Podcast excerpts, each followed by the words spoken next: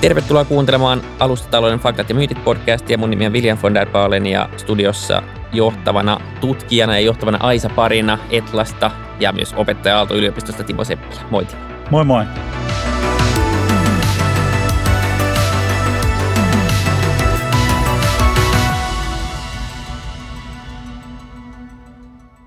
Mistä me puhutaan tänään? Me puhutaan tänään urheilusta ja me puhutaan tänään terveydestä ja me puhutaan tänään hyvinvointipalveluista ja millä tavalla alustatalouden työkaluja voidaan hyödyntää näissä asiayhteyksissä. Ja, ja tämä on niin kuin mielenkiintoinen tarina, että mä itse muutama vuosi sitten, voisiko siitä nyt vuosi puolitoista, niin luin tällaisen mielenkiintoisen artikkelin tuolta olympiakomitean sivuilta ja, ja huomasin, että siellä julistettiin tämmöistä positiivista viestiä niin siitä, että millä tavalla olympiakomitea oli lähtenyt hyödyntämään omien niin tota, palveluidensa kehittämisen osalta alustatalouden ideologiaa ja siitä sitten päädyttiin oikeastaan siihen, että nähtiin, että tämä on hirveän tärkeä aihe ja tätä voidaan hyvin laajentaa tätä keskustelua kattamaan näitä sote- ja hytepalveluita.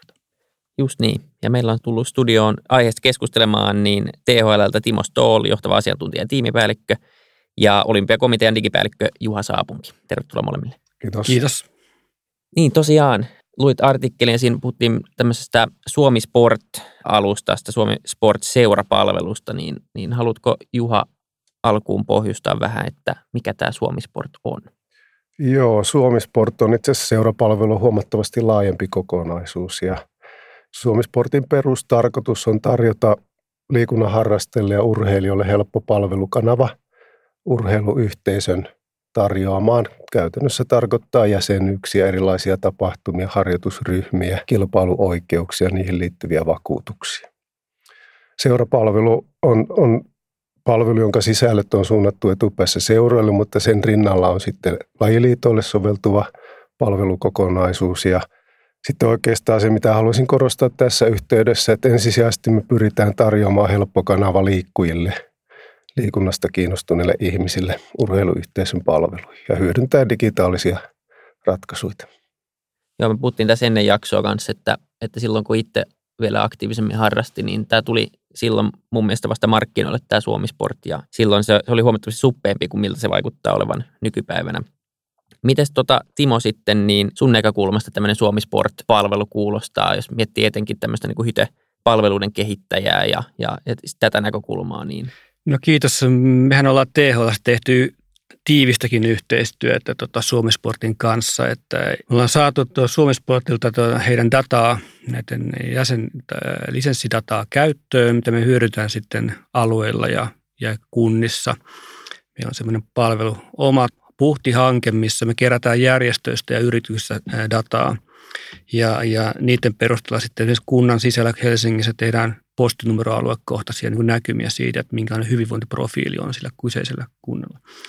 Ja siellä me haetaan tosi uusia tietolähteitä, mitä ei perinteisesti ole käytössä niin kuin hyvinvoinnin ja terveyden edistämisessä. Ja ne on silloin järjestöjen ja yritysten omistamaa dataa. Esimerkiksi Helsingin kaupunki saa tämän tiedon kautta nyt sen näkymän siitä, että kuinka paljon eri postinumeroalueilla on, on tämmöiseen organisoituun liikuntaan vähän niin kuin kilpailuliikuntaa myös niin kuin olevia eri ikäisiä lapsia ja nuoria, myös aikuisia. Ja se on niin kuin uusi näkökulma taas sitten kaupungin näkökulmasta siitä, että, että missä harrastetaan ja millä tavalla. Et, et siinä mielessä se tiivis yhteistyö on meille ollut jo aikaisemmin itse Suomen Sportin kanssa. Mutta sitten kun mä katsoin tätä laajemmin tässä vähän aikaa sitten, niin huomasin, että sillä on kyllä potentiaalia niin kuin laajemminkin niin kuin väestön liikunnan edistämisessä sen myötä, että sieltä jatkossa ehkä vielä enemmän rupeaa löytymään niitä alueellisia, paikallisia tapahtumia ja, ja seuroja ja kontakteja. Mä katsoin joku kolme, neljä vuotta sitten, pari vuotta sitten katsoin viimeksi sitä, sitä palveluun, niin silloin ehkä ei se ollut niin avautunut vielä niin kuin kansalaisille, väestölle, mutta näyttää, että se on etenemässä siihen suuntaan ja mä näen, että siinä on niin kuin aika paljon potentiaalia, koska tämä väestön liikunnan lisääminen on kuitenkin sellainen haaste meille – minkä kanssa me painitaan koko ajan myös niin kuin tällä hyvinvoinnin terveyden edistämisen saralla.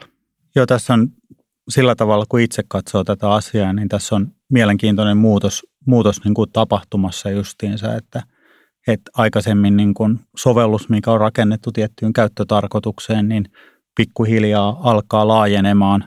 Siihen tulee niin kuin uusia osapuolia toimimaan osaksi tätä kokonaisuutta ja, ja niin kuin tässäkin nähtiin, niin se, että, että kun me synnytetään tietyn tyyppistä dataa täällä Suomisportissa, niin me voidaan aidosti hyödyntää sitä sitten jossakin muualla ja varmasti myöskin tämä tulevaisuudessa niin kuin voi tuoda sitten niin tota, tähän palveluun myöskin sellaisia toimijoita, ei välttämättä niin täältä, täältä niin kuin julkisen toimijan puolelta, mutta myöskin niin kuin yksityisen toimijan puolelta. Että kyllähän luulisi, että, että yksityisilläkin toimijoilla voisi olla kiinnostusta liittyä osaksi tällaiseen platformiin nimenomaan, jos siitä syntyy enemmänkin niin kuin se, että siellä rupeaa olemaan kisatapahtumia ja muita tapahtumia, niin, niin silloin tällä voi olla niin kuin laajempia yhteiskunnallisia vaikutuksia tämän tyyppisellä niin kuin järjestelyllä.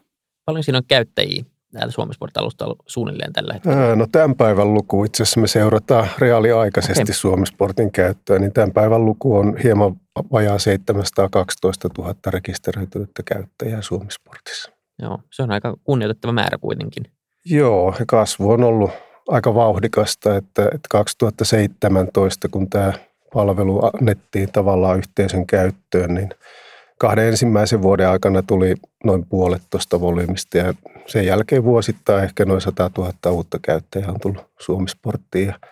tämä kasvuhan on aika paljon sidoksissa siihen, että kuinka moni organisaatio käyttää tätä järjestelmää. Että jokainen uusi käyttäjäorganisaatio tuo sitten lisää näitä rekisteröitynyttä käyttäjiä. Minkälainen kattavuus tällä, tällä hetkellä on, jos ajatellaan niin kuin koko urheiluseurakenttää, että kuinka laaja Joo, tämä on hyvä kysymys ja sitä usein kysytään, että, että ihan tällaisia tarkkoja tietoja ei ole olemassa siitä, että kuinka paljon Suomessa aktiivisia urheiluseuroja, kuinka paljon ihmisiä tämän toiminnan piirissä on. Mutta Suomisportin osalta voidaan todeta, että, että meillä on noin 2000 seuraa, jotka tavalla tai toisella tällä hetkellä käyttää Suomisporttia. Se, se jakautuu siten, että osa seuroista käyttää julkisten tukien hakemiseen – osa seuroista käyttää oman toiminnan kehittämiseen ja osa seuroista käyttää sitten tämmöisen niin kuin hallinnollisen maksuliikenteen hoitamiseen tyyliin jäsenmaksut, harjoitusmaksut, kausimaksut vastaavat. Lajiliittopuolella meillä on aika hyvä kattavuus tällä hetkellä, että, että muutama lajiliittoa lukuun ottamatta, niin, niin lajiliitot ovat olympiakomitean jäseniä, niin, niin, niin ovat tulleet mukaan tähän palveluun. Joo, toi kuulostaa aika pieneltä niin kuin seuramäärältä, 2000 seuraa. En mä tiedä, että jos mä ajattelen itsekin niin kuin sitä, että mä oon viidessä tai kuudessa seurassa.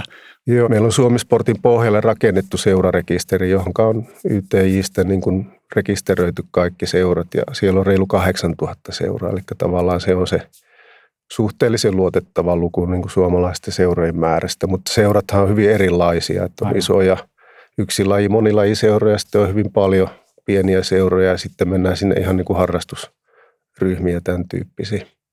Ja tietysti kaikki voi, voi käyttää Suomisporttia, ottaa sen käyttöön. Mistä se lähti, se, se idea ja kehitystyö silloin alun perin liikkeelle? No 2015 vuonna niin käynnistettiin tämmöinen projekti, jonka tarkoituksena oli selvittää ensisijaisesti, minkälaisia jäsenpalveluita urheiluyhteisö tarvitsee. Ja, ja mä olin siinä sitten projektipäällikkönä ja, ja tein sen selvityksen ja, ja aika nopeasti siellä tuli vastaan tämmöisten hallinnollisten prosessien niin kuin automatisointi, että yhteisön organisaatiot oli tottunut lähettää isoja määriä esimerkiksi laskuja, joka on aika työllistävää. Ja, ja sitten sen tarvekartoituksen pohjalta sitten alettiin miettimään, että millä tavalla digitalisaatio voisi auttaa ihan siellä niin kuin arjen työssä seuroissa ja lajiliitoissa. Ja, seuraavassa vaiheessa tehtiin sitten tämmöinen laaja markkinakartoitus, katsottiin, että minkälaisia ratkaisuja on tarjolla ja, ja silloin jo tiedettiin, että tämä, tämä henkilötietosuojaa koskeva sääntely tulee muuttumaan oleellisesti ja, ja se tulee vaatimaan ihan uudenlaisia – ominaisuuksia tämmöistä tietojärjestelmiltä ja, ja todettiin, että markkinoilta ei löydy sellaista ratkaisua, joka olisi tulevaisuuden ratkaisu, jonka seurauksena me sitten lähti etsimään niin kuin toimittajaa, jonka kanssa voitaisiin lähteä tekemään pitkäjänteistä yhteistyötä ja olympiakomiteana, kun tässä toimitaan, niin tässä oli julkinen kilpailutus, jonka kautta sitten me löydettiin teknologiakumppani toisaalta tähän järjestelmäkehittämiseen. Ja sitten kun tämä maksamisen automatisointi nousi hyvin keskeiseksi ominaisuudeksi, niin sitten etsittiin ja löydettiin siihen hyvä maksupalvelutoimittaja. Ja näiden kahden avainkumppanin kanssa tätä yhteistyötä on sitten tehty siten, että 2016 pilotoitiin ensimmäinen lisenssihallintajärjestelmä – muutaman lajiliiton kanssa ja siitä eteenpäin sitten Suomisport on laajentunut. Tänä päivänä voidaan puhua tämmöisestä niin kuin ekosysteemiratkaisusta, jossa niin kuin, tämä yksilöinti, identiteetin hallinta on semmoinen niin kuin primäärifunktio tavallaan, että, että henkilöt perustaa omia sporttitilejä ja he hallinnoivat omia tietojaan, toimivat siellä, siellä järjestelmässä, käyttävät niitä palveluita, mitä kulloinkin tarvitsevat ja huoltavat voivat toimia sitten lastensa puolesta tässä järjestelmässä.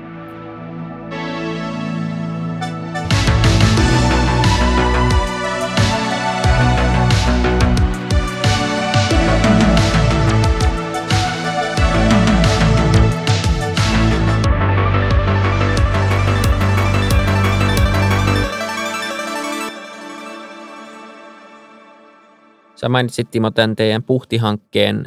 Oletko tietoinen, minkälaisia muita kehityshankkeita on niin kuin hytepuolella käynnissä, jotka on niin kuin vastaavanlaisia tai ylipäänsä erilaisia tämmöisiä alustahankkeita?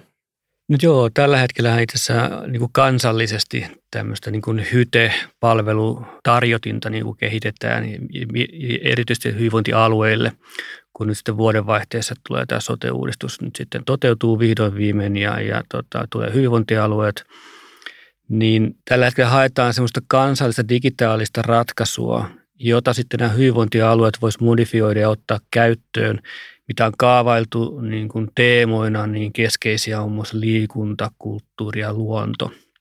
Me puhutaan esimerkiksi liikuntalähetteestä, kulttuurilähetteestä, eh, tietystä liikuntapalveluista, palveluohjauksesta – hyvinvointitarkastuksesta, mikä itse asiassa on olla oma olossa tällä hetkellä muun muassa, ja tämmöistä sähköinen perhekeskus, oma perhe. Eli on paljon tavallaan palveluja, ja tarkoituksena on sitten saada niin kuin kansallisesti tämmöinen konsepti kehitettyä ja, ja, ja sitten alueelle viedä se yhteiselle alustalle, jossa myös se kehittäminen tapahtuu sitten samanaikaisesti, niin kuin saman suuntaan, samasta periaatteiden mukaan. Että tällä hetkellähän kehitys tapahtuu eri puolilla hyvin eri tavoin ja, ja, ja eri periaatteiden mukaisesti. Mutta tämmöinen laaja niin kansallinen kehittäminen on tällä hetkellä niin kuin menossa nimenomaan näihin hyvinvoinnin terveyden edistyksen palveluihin, digitaalisiin palveluihin liittyen. Joo, tässä varmaan niin kuin kehityksessä tulee juuri se, että niin kuin Timo tuossa sanoi, että tulee niin kuin tietty alusta.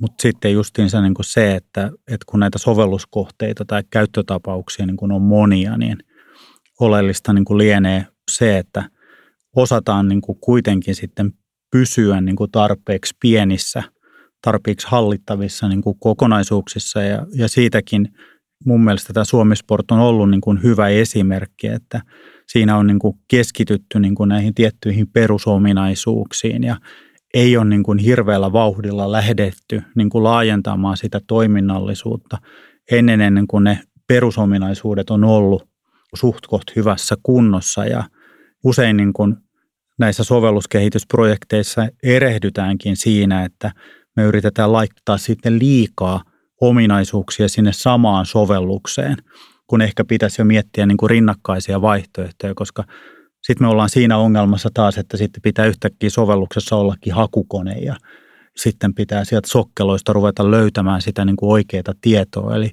että se toiminnallisuus pitää pitää niin kuin tietyllä tasolla ja sitten vaan pitää niin kuin lähteä siihen strategiaan, että et, et uusi sovellus tuo niin kuin uuden käyttötapauksen. Ja, ja näitä voi olla tavallaan niin kuin sitten rinnakkain monia sovelluksia, että, että eräässä toisessa keississä, mikä tehtiin tuolla yritysmaailmassa, niin, niin ei ajateltu justiinsa, että on yksi sovellus, vaan siellä rakennettiinkin sitten sitä niin kuin teollista laitetta varten – jokaista käyttötapausta kohti oma sovellus. Ja siellä olikin käytännössä katsoen 24 sovellusta. Ja ne oli vaan niin, niin yksinkertaisia sitten, että se operaattori, kuka operoi siinä kentässä, niin se pystyi toteuttamaan niin kuin just sitä juttua, mihinkä se sovellus oli tarkoitettu. Ja ei lähdetty niin kuin sen pidemmälle. Mutta mä oon nähnyt kyllä monia niin kuin muitakin sellaisia, missä niin tota, on menty sitten, että sinne on yritetty koko verkkokaupan niin kuin käytännössä katsoen kaikki kiemurat rakentaa ja, ja sitten niin sen sovelluksen käyttö on loppunut aika nopeasti. Niin, minkälaisia ajatuksia tämä herättää, kun te näette nyt esimerkiksi no, Suomen sportin kehitystä tai tätä puhtialustaa, niin, niin miten te näette, että missä kulkee se raja tai missä alkaa tulee ikään kuin sen yhden alustan tai yhden applikaation rajat, kasvurajat vastaan ja, ja tota, missä vaiheessa kannattaisi vaan, vaan niin kuin ikään kuin keskittyä siihen, että saa lisää käyttäjiä eikä lisää toiminnallisuuksia? Joo, tämä on hyvä kysymys, että tähän tietysti päivittäin pohditaan, koska tämä niin kuin toiveiden tynnyri tämmöisessä järjestelmäkehityksessä on loputon. Meillä tulee, viime vuonna tuli noin 18 000 asiakasyhteydenottoa Suomisporttiin liittyen.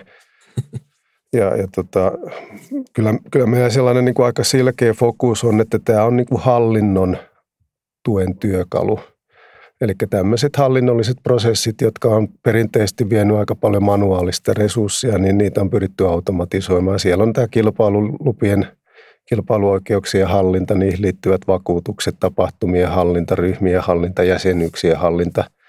Ja sitten tietysti tämä niin kuin GDPR mukainen tavallaan oman niin kuin identiteetin hallinta sporttitilin kautta – se, miten sitten niin tämä laajentaminen nähdään, niin se nähdään ehkä tämmöisenä ekosysteemikehittämisenä, että tällä hetkellä Suomi Sport keskustelee yli 60 yksittäisen järjestelmän kanssa. Aika tyypillinen tilanne on se, että Suomi Sportti ja kilpailujärjestelmä, lajikohtainen kilpailujärjestelmä keskustelee keskenään. Mutta meillä on sitten tehty oppimisalusta integraatiota, taloushallinto integraatiota, markkinointiviestinnän integraatiota, eli on pyritty löytää – semmoisia hyviä nykyaikaisia ratkaisuja, jotka tukee sitten niin kuin näiden meidän käyttäjien toimintaa arjessa. Teillä on tästä niin kuin kaikki itsellä, niin kuin te koordinoitte tätä kehitystä ja, ja teillä on niin kuin tavallaan tiimi tekemässä sitä koko ajan. Joo, kyllä. Eli IPR olympiakomitealla lähtökohta on ollut se, että tämä on tavallaan urheiluyhteisön omistama ja, ja meillä on tavallaan niin kuin myöskin ylläpito- kehittämisvastuu sitä kautta ja, ja käyttäjille vastuu tehdä heidän, heidän niin kuin arkensa helpommaksi. Meillä on Suomisportissa on tuotekehitystiimi in Sitten meillä on tietysti teknologiakumppanina, kumppanilla on, on niin kuin kehittäjätiimi, joka vastaa sitä niin kuin teknistä kehittämistä. Sitten meillä on asiakastuki ja, ja tavallaan tämmöinen viestinnän ja markkinoinnin tuki tässä, että voisi sanoa, että olympiakomiteassa noin 12 ihmistä tekee enemmän tai vähemmän Suomisportin kanssa päivittäin töitä. Ja, ja sitten – tuolla teknologiakumppanin puolella puhutaan viidestä kuudesta henkilötyövuodesta niin kuin koko aikaisena resurssina. Joo. Miten sitten Timon näkökulmasta vähän itsekin viittasit, että tulee kaikenlaisia toiminnallisuuksia ja tulee tämmöistä alustamaisuutta, niin miten välttää sen sudenkuopan siitä niin kuin loppukäyttäjän käytettävyyden kannalta, eikä asiakkaan näkökulmasta, mutta ehkä myös sen niin kuin loppukäyttäjän, eli, eli lääkärin tai hoitajan tai, tai administraation näkökulmasta, että kukaanhan, niin kuin Timo sanoi, ei halua käyttää sit semmoista, missä on ihan, ihan liikaa. Joo, jos me mietitään tavallaan tätä hyte-palvelukonseptia, mitä nyt ollaan niin kuin kehittämässä, niin siellä se tavoitteena on, että se niin kuin kokoaisi sitten se, se digitaalinen ratkaisu, mitä sinne alueelle tavallaan sitten vietäisiin edelleen kehitettäväksi, niin se kokoaisi yhteen nykyisiä palveluita, mitä on monella eri paikalla. Että meidän järjestöt tuottaa hirveästi erilaisia palveluja. Siellä on erilaisia appeja muun muassa ja, ja, tota, ja, ja muitakin digitaalisia palveluja, mutta niiden löytäminen on aika haastavaa. Eli se pyrkii, pyrkii, pyrkii vastaamaan siihen, että löydettäisiin ne palvelut niin kuin yhä paremmin. Ja sitten toisaalta palvelujen kehittämisessä otettaisiin myös huomioon haavoittuvat ryhmät, joiden digivalmiukset ehkä ei ole parhaimmat ja, ja ei välttämättä aina niin kuin paras pääsy niin kuin niihin digitaalisiin palveluihin. Ne myös huomioitaisiin, kun kehitetään palveluja ylipäänsä. Mutta se on hyvä kysymys, että miten sitä saadaan niin kuin riittävän rajattu, jotta se ei ole sitten semmoinen, mistä ei sitten taas löydä enää mitään. Ja se vaatii tietysti jonkunlaista älykkyyttä sinne alustalle myös ja, ja, ja, ja, ja asioiden kokoamista. Ja, ja tässä nyt on otettu nämä kolme teemaa nyt alustavasti niin kuin haltuun, että siellä olisi tämä kulttuuriin liittyvät, liikuntaan ja luontoon liikkuvat niin kuin palvelut ja siellä on sitten järjestöjen palveluja, mutta siellä on sitten sen alueen niin kuin kuntien tuottavia palveluja ja sitten, sitten näkymä sinne yhteistyö sinne sosiaali- ja terveydenhuollon järjestäjiin hyvinvointialueeseen, että miten, miten nämä kaikki se toimii keskenään siinä ja minkälaisia niin kuin, integraatioita sinne tulee niin kuin eri järjestelmien välillä, niin tota, se jää vielä nähtäväksi, että se on aika alkuvaiheessa työ vielä. Mutta mä näen sen aika, aika haastavaksi, mutta kyllä tärkeäksi työksi, että lähdetään kokoamaan sitä, että kyllä me kansalaisena on aika vaikea löytää sitä haluamansa palvelua tällä hetkellä. Ja, ja kyllä mä näen, että Suomisporttikin on yksi semmoinen, mikä voisi vois tuoda sitten sen kautta, jos sinne tulee enemmän juuri näitä tapahtumia ruvetaan ilmoittaa, niin se olisi yksi toimija siellä sitten siellä liikuntapuolella ja, ja, tota, ja varmaan sinnekin, sinne päin ollaan varmaan tämän hytepalvelukonseptin osalta ollaan yhteydessä jatkossa vielä ja katsotaan, että minkälaista yhteistyötä siinä pystytään niin tekemään. Mulle tulee vähän uusi ehkä ajatus niin kuin mieleen, että esimerkiksi Android-pohjaisiin matkapuhelimiin on mahdollista niin kuin perustaa omia sovelluskauppoja.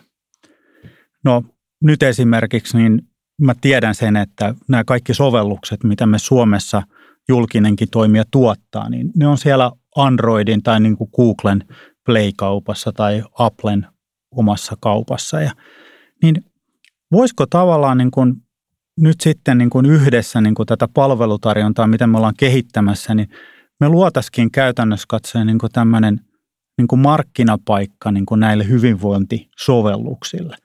Eli jokainen periaatteessa, niin kuin, joka ottaa sen uuden Android-puhelimen tai Applessa se ei taida ihan olla vielä tänä päivänä mahdollista, mutta että sä saisitkin tavallaan niin kuin nämä yhteiskunnan tarjoamat niin kuin palvelusovellukset – aina kun saatat sen puhelimen niin kuin käyttöön sinne niin kuin omana niin kuin tällaisena markkinapaikkana.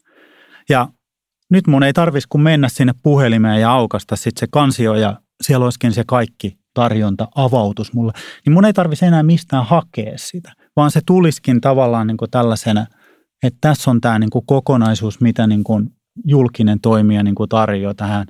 Miltä tämmöinen Timo kuulostaisi?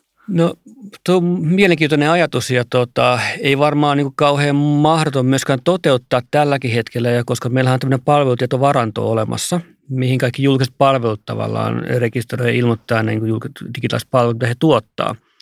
Mm, et lähinnä niin kuin tässäkin, mitä nyt tehdään kansallisesti, että sitä tullaan hyödyntämään tätä palvelutietovarantoa, mutta tällä hetkellä se on pääasiassa, niin kuin siellä on näitä julkisia palveluja, mutta sinne pitäisi saada sitten nämä järjestöjen palvelut myös ja sitten miksei yrityksen palveluisin, jos sitä, jos sitä halutaan niin palveluita varantona, varantona hyödyntää näiden edelleen niin palvelujen kehittämisessä. Sitten se pitäisi perata läpi se palvelutietovaranto, että mitkä siellä on niitä keskeisiä tämmöisiä hyvinvointia ja terveyden edistymiseen liittyviä palveluita, niitä tuottaa sitten sinne omaan, omaan kokonaisuuteensa. Mutta ihan mielenkiintoinen ajatus ja tuota, täytyy viedä eteenpäin. Tätä myös, kun tätä kansallista konseptia tällä hetkellä kehitetään.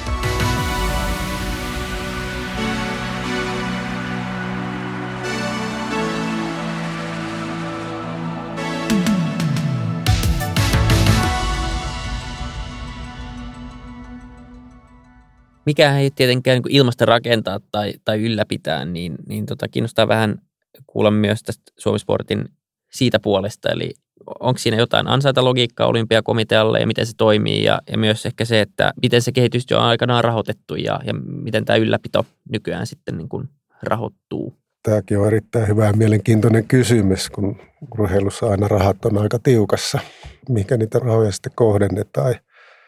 Ja, ja silloin kun tätä alettiin tätä Suomisporttia niin kuin valmistelemaan, niin silloin huomattiin, että tässä, puhutaan nyt sitten alustataloudesta tai verkkokauppamaailmasta, niin, niin siellä syntyi tämmöinen uudenlainen ansaintalogiikka, joka perustuu tämmöisiin palvelumaksuihin. Ja ajateltiin sitten, että olisiko tämä sellainen malli, jolla voitaisiin sitten niin kuin tämä Suomisport-järjestelmäkin niin kuin rahoittaa – ja tämä kilpailutus, joka tehtiin, niin me etsittiin siinä myöskin sellaista teknologiakumppania, joka on valmis investoimaan tähän järjestelmään sillä ajatuksella, että sitten näillä transaktiomaksuilla maksetaan sitä investointia takaisin. Ja yksi peruste siinä oli se, että, että toisaalta me haluttiin tähän niin kuin yksityinen rahoittaja, yksityinen vahva teknologiakumppani. Toisaalta me haluttiin huolehtia siitä, että meillä syntyy pitkäjänteinen kehitysyhteistyö, jossa myöskin teknologiakumppanilla on intressi tehdä hyvää palvelua, koska heidän niin kuin investoinnin takaisinmaksuaika on riippuvainen siitä, että kuinka paljon tätä järjestelmää, ennen kaikkea maksutapahtumia kulkee tuon järjestelmän kautta. Ja tämä oli se malli, millä me päästiin liikkeelle, eli keskeinen niin kuin investointi tuli meidän kilpailutuksen kautta löydetyltä teknologiakumppanilta. Ja, ja tällä hetkellä tämä, tämä rahoituspohja perustuu osittain näihin transaktiomaksuihin, eli jokaisesta maksutapahtumasta, joka menee Suomisportin kautta, niin siltä irtoaa tämmöinen transaktiomaksu ja se jaetaan olympiakomitean, meidän teknologiakumppanin ja maksupalvelutoimittajan kesken. Ja, ja tämä muodostaa niin kuin osan tästä rahoituspohjasta ja tietysti ajatus on, että, että pitkällä aikavälillä saavutetaan sellaiset volyymit, että ylläpito- ja kehittämiskustannukset pystyttäisiin niin kuin kattamaan näillä transaktiotuotoilla, mutta ihan vielä ei olla siinä vaiheessa, jolloin tietysti olympiakomitea omia varoja on käytetty tähän kehittämiseen ja sitten näiden tiettyjen integraatiokumppaneiden kanssa on sitten myöskin löydetty ratkaisuja, joissa integraatiokumppani on maksanut kehityskustannuksia. Että tässä on aika tämmöinen niin monipuolinen rahoituspohja, mutta on pyritty siihen, että palvelu tuottaisi tämmöistä jatkuvaa niin kassavirtaa, joka sitten mahdollistaisi sen, että se myöskin tulevaisuudessa olisi käytössä ja kehittyvä. Kyllä, joo, tosi mielenkiintoinen tavallaan ja jopa vähän yllättävä tapa lähestyä sitä rahoitusta. Jos miettii niin kuin hytepuolta ja, ja näin, niin varsinkin sote-puolella on ollut aika paljon tietenkin tämä niin kuin dikotomiaa niin kuin yksityisen ja julkisen sektorin välillä, että kuka saa tuottaa mitä ja, ja näin, niin voisiko siellä joku samanlainen malli, missä esimerkiksi yksityinen, yksityinen sektori lähtisi rahoittamaan tämmöistä alustakehitystä, niin voisiko se olla ok, voisiko se toimia, noudattaa vähän samaa logiikkaa kuin tässä Suomisportin kehityksessä? En ole ihan tuolta kannalta miettinyt sitä, että olisiko se vastaavalla tavalla olla niin yksityinen yritys tätä hytemaailman hytepalveluja olla kehittämässä – Meillä haasteena on esimerkiksi, meillä on paljon tämmöisiä hyte, eh, hyvinterveyden edistymiseen liittyviä appeja ja, ja digitaalisia palveluja, mitkä on paljon rahoitettu hankerahoituksella. Ja se haaste tavallaan on se jatkuvuus silloin siinä. Ja monet niistä onkin sitten vähän sen rahoituksen hiipumisen myötä, ne palvelujen kehittäminen on myös hiipunut. Et, et siinä mielessä minusta tämä olympiakomitean tota, ratkaisu on erittäin hyvä, että se on kestävällä pohjalla lähtökohtaisesti – et meillä on täällä hyvinvointiterveyden edistymisen saralla aivan liikaa niin kuin hankepohjaisia ja hankeperusteista niin kuin kehittämistä, missä ei ole alusta mietitty sitä, miten se jatkuvuus taataan siinä sitten. Ja se ansaintalogiikka, mikä tarvitaan sen, sen jatkuvuuden turvaamiseksi, niin, niin me ollaan totuttu siihen, että me puhutaan julkisista palveluista, niin on lähtökohtaisesti maksuttomia meille. Tuo on erittäin haastava kysymys, miten se niin kuin ratkaistaan ja minkälaisella tavallaan niin logiikalla sinne voisi sitten tämmöisiä julkisia palveluja, hytepalveluja tulla kehittämään joku yritys silleen, että se saisi siitä sen omansa tietenkin pois, jolla se pystyy pitämään yllä sitä palvelua ja kehittämään sitä eteenpäin. Nyt en heti osaa niin kuin miettiä vastaavaa keissiä. Mun mielestä tässä on niin kuin olympiakomitea on niin kuin ymmärtänyt niin kuin tämän alustatalouden niin kuin liiketoimintalogiikan niin kuin ytiminen, että, että se on niin kuin jaettu liikevaihto ja sen jaetun liikevaihdon kautta niin kuin motivoidaan ne toimijat tulemaan niin kuin osaksi tätä ja, ja sitten, että he perivät tavallaan niin kuin vuokraa näiltä käyttäjiltä siitä ja, ja en mä tiedä, että johtaako tämä nyt siihen, että niin tota mä saan paljon kuraa niskalle, mutta mutta jopa voisi ajatella niin kuin sillä tavalla, että, että se julkinen tuottaja, joka tuottaa tällaisen palvelun, niin se voisi velottaa. Meillähän on niin kuin periaatteessa, niin kuin jos me mennään vaikka terveydenhuoltoon tai muuhun, niin siihen liittyy tiettyjä niin kuin transaktioita ja, ja, tai rahallisiakin transaktioita, vaikka ne on niin kuin hyvin niin kuin pieniä verrattuna niin kuin yksityisen puolen niin kuin transaktioihin, mutta, mutta kyllähän mulla niin kuin tulee niin kuin se, että että miksei julkinen toimija voisi niin kuin velottaa vaikka kuukausimaksua siitä, että se ylläpitää kuluttajalle terveydenhuoltosovellusta. Et, et me oletetaan vaan, että, että se tulee niin kuin jostakin sieltä kaivosta se raha ja, ja me voidaan sillä niin kuin tehdä näitä asioita, mutta mun mielestä tämä on niin kuin vakava ongelma niin kuin siinä, että, että meidän pitää myöskin niin kuin pystyä niin kuin ylläpitämään niitä palveluita, jos ne koetaan niin kuin käyttäjämääriltään niin kuin järkeviksi. Tietenkin pitää myöskin niin kuin sanoa sitten toisaalta se, että jos ne käyttäjämäärät on pieniä, niin silloinhan ei tietenkään kannata niin kuin sitä sovellusta niin kuin ylläpitää, vaan voidaan niin kuin ajaa se niin kuin alas. Mutta, mutta silloin myöskin niin kuin se kuluttaja joutuu, jos se tulee niin kuin maksulliseksi, niin se joutuu niin kuin miettimään sen aidosti sitten, että, että kuinka niin kuin loppujen lopuksi niin kuin tarpeellinen tämä on niin kuin sille loppukäyttäjälle. Tähän liittyen niin tota, se yksi haaste on se, että meillä on paljon, kun puhutaan tämmöistä niin hytepalveluista ja, ja, ja alueella, niin meillä on paljon sitä järjestöjen mukana. Järjestöjen toiminta, mitä enemmän mennään sinne ruohonjuuritasolle, niin se on yhä enemmän vapaaehtoistoimintaa. Se on vapaaehtoistoimijoita, e, on, on mukana siinä yhdistystoiminnassa, järjestötoiminnassa. Ja, ja, ja silloin tavallaan sen päälle on vaikea rakentaa semmoisia niin kuin – ansaintalogiikkaa tai maksuja, mikä olisi sen järjestön tavallaan vastuulla, että he olisivat tavallaan osallistumassa niihin sitten niin kuin alustan tai jonkun muun niin kuin ylläpitoon. No. Ei se mahdotonta ole, en sitä sano, mutta se tuo omat haasteensa siihen, kun se toiminta on volumiltaan, niin kuin perustuu tämmöiseen vapaaehtoisuuteen. Ja. Ja se tuo omat haasteensa tähän kokonaisuuteen, näitä julkisten palvelujen ja järjestöjä, mitkä taas sitten on niin kuin tarkoitettu kaikille. Ja jotenkin se, se hämää myös osittain se, että, että niin kuin suuri osa maailman kaikista alustoista on niin kuin näennäisen maksuttomia loppukuluttajille. Vaikka me tietenkin maksetaan siitä, kaikki tiedetään kovaa hintaa muilla, muilla tavoin, mutta se, että jos mä saan Googlen ja Facebookin kaikki palvelut ilmaiseksi, niin miksi mun pitää maksaa jostain vähän ikään kuin heikommasta julkisesta alustasta, joka niin kuin – josta mä kuitenkin sitten samaan aikaan vaadin, että se pitäisi toimia yhtä hyvin kuin vaikka Googlen palvelut. Se on aika paha tilanne olla myös tämmöisenä alusta kehittäjänä, mutta siitä tulee myös mieleen se, että voiko sen ajatella myös toisinpäin, että onks, miksi julkisen sektorin pitää välttämättä sitten kehittää nämä kaikki alustat itse. Eihän se kaikkea siis varmaan kehitäkään, mutta onko se sitten mahdollista vaan, että, että logiikka on sillä yrityksellä, mutta ei loppukäyttäjään nähden, vaan julkiseen sektoriin nähden, että on joku alusta kehittäjä vähän niin kuin tässä olympiakomitean äh, keississä, niin – niin siinä on sitten jaettu, jaettu upside siinä. Se on ehkä vähän erilainen, mutta se, että sitten jos yritys, yritys myy ja vuokraa ää, palvelua ikään kuin julkiselle sektorille ja julkinen sektori ottaa siitä sen maksun, mutta säästää kuitenkin aika paljon kehitys- ja ylläpitokuluissa, niin, niin tota, että onko meillä niin kuin jotain niin kuin alustatalouden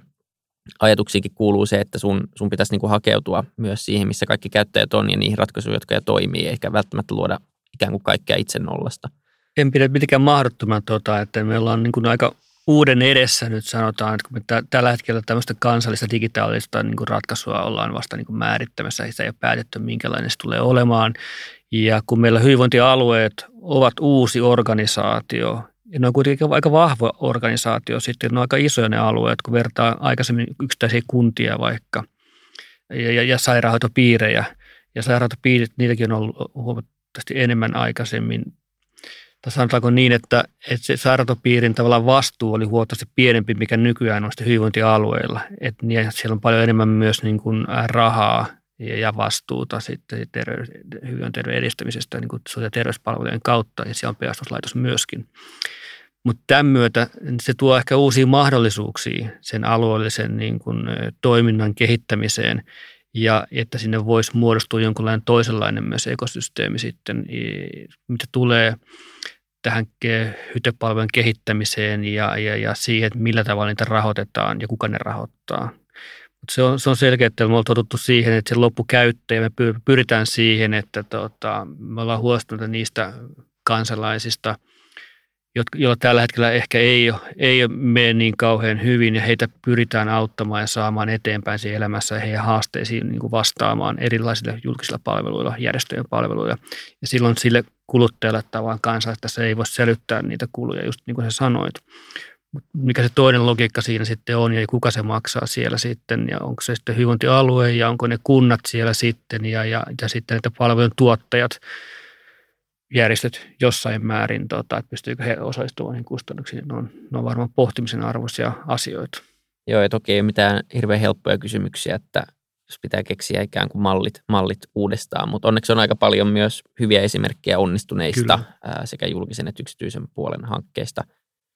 Tähän loppuun vielä, niin, niin miltä näyttää niin Suomen Sportin seuraavat vuodet? Mitä siellä toiveiden tynnyristä lähdetään toteuttaa mahdollisesti. Ja se on ollut vaan hieno seurata nyt tämä viimeiset viisi vuotta, että aika paljon on saatu aikaiseksi. Niin mitä, mitä seuraavaksi? Jos tätä kehittämispolkua ajattelee, niin, niin siellä nämä peruspalikat tavallaan, mitä me ollaan lähdetty tavoittelemaankin, niin ne alkaa olla aika hyvin kunnossa. Että siellä ehkä sitten enemmän on kyse, kyse tämmöistä hienosäätämisestä.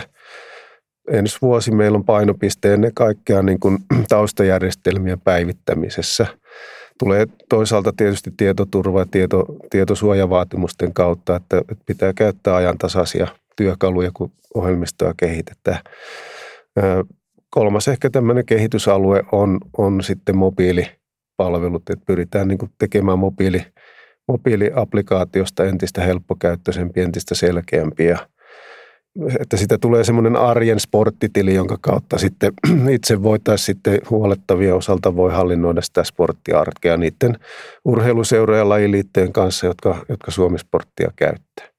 Itse tarkoitushan ei ole tietojärjestelmä, vaan, vaan kyllä meidän niin kuin tarkoitus on, on tukea hyvää hallintoa ja helpottaa niin kuin arkea urheiluyhteisössä. Ja, ja nyt silloin kun alettiin tätä tekemään, niin huomattiin, että, että, että pystytään tekemään entistä käyttäjälähtöisemmin kehitystyötä. Ja se oli yksi sellainen niin kuin keskeinen periaate, että me pyritään tuomaan se palvelu mahdollisimman helppokäyttöiseksi nimenomaan mobiilikäyttöliittymään. Ja se ohjasi tietysti meidän niin kuin toimittajavalintojakin. Ja se, mikä meidän niin kuin missio tässä on, että miten me saadaan suomalainen urheiluyhteisö toimimaan fiksummin, miten, miten saadaan urheiluyhteisö innostamaan ihmiset liikkumaan, harrastaa liikuntaa vauvasta vaariin. Ja, ja Suomisportti on siinä sitten apuvälineenä ja, työkalun.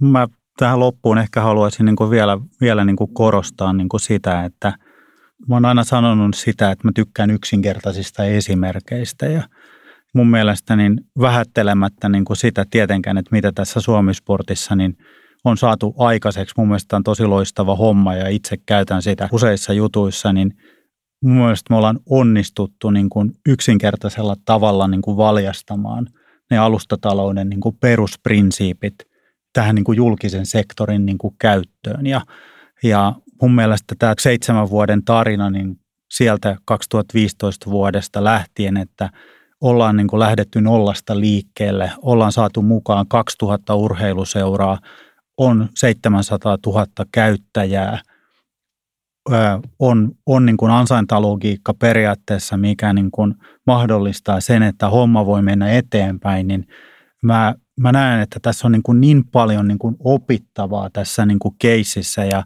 ja, ja mun mielestä tämä niin kuin pitäisi ehdottomasti niin kuin tämä – Suomi-sportin tarina niin saada dokumentoitua niin kuin julkiseen käyttöön niin kuin laajemmin tämmöisenä niin kuin lainausmerkeissä niin kuin oppimateriaalina. Ja tämä on niin kuin vaan niin, mun mielestä niin, kuin niin hyvä tarina ja tätä tarinaa pitäisi pystyä niin kuin kertoa laajemmalle tässä yhteiskunnassa.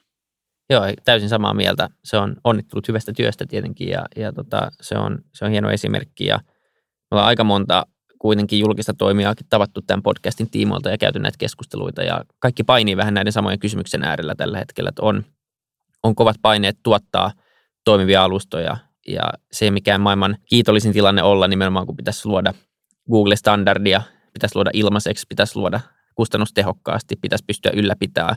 Eli siinä mielessä niin samaa mieltä siitä, että tämä Suomi Sport äh, olisi hyvä esimerkki tuoda, tuoda esille laajemminkin ja yrittää oppia siitä. Ja toivotaan, että samanlaisia syntyy lisää maailmaan ja, ja myös, että tämä hytepuoli, siihen löytyy joku hyvä, hyvä ratkaisu. Niin kiitos paljon keskustelusta kaikille. Kiitos. Kiitoksia. Kiitos.